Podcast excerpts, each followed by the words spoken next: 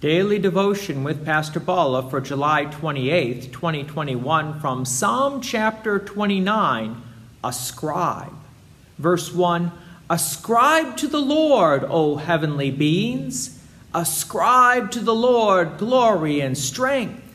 Ascribe to the Lord the glory due his name. Worship the Lord in the splendor of holiness. The word ascribe, well, it means to give. So basically, the psalmist is encouraging people to give glory to God. Many people in today's world ask, Do I really need to go to church? Well, the psalmist kind of answers that question.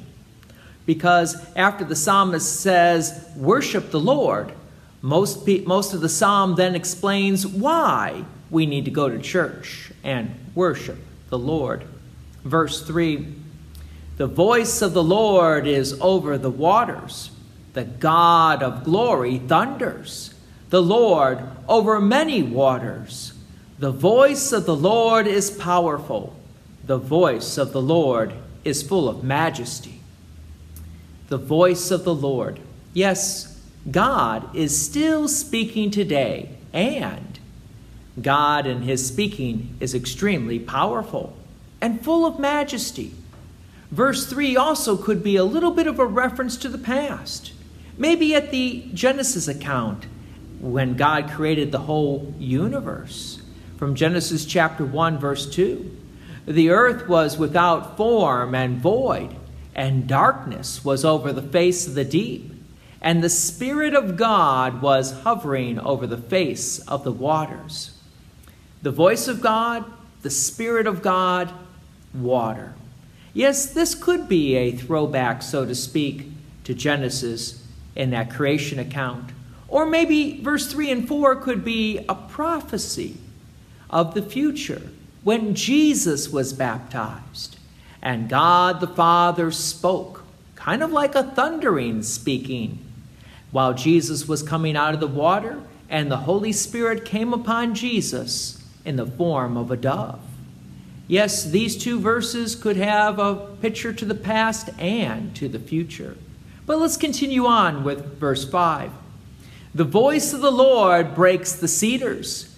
The Lord breaks the cedars of Lebanon.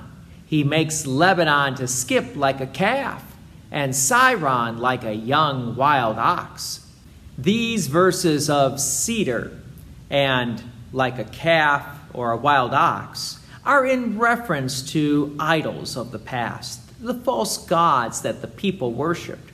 So basically, the psalmist is saying God Almighty is greater than those false gods you used to worship. So give up the gods and praise and glorify God Almighty, because any of the idols are just fake gods.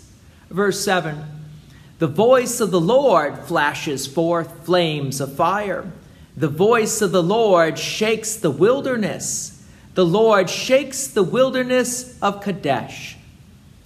This is an illustration to show the power of the voice of the Lord, but in the midst of this great power that comes from the voice of the Lord, you have verse 9 that begins in a gentle way. The voice of the Lord makes the deer give birth and strips the forests bare. And in his temple all cry glory. That last line of people worshiping God in his temple, crying glory. Yes, this is what the psalmist wants us to remember and to focus on. And it's also true. You see, it is only by the power of the voice of the Lord that we can even cry out to God in prayer, that we can even sing or praise His name or even walk into a church. Verse 10 The Lord sits enthroned over the flood. The Lord sits enthroned as king forever. May the Lord give strength to his people May the Lord bless his people with peace. The Lord is giving gifts, strength, and peace to his people. These are also beautiful reasons on why we do need to go to church. to hear the voice of the Lord, and through which we receive the many gifts of God.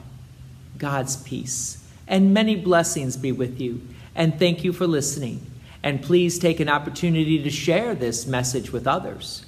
If you have enjoyed these daily devotions, please consider making a donation to Peace Lutheran Church, 24024 West Main Street, Plainfield, Illinois 60544. Thank you again for listening.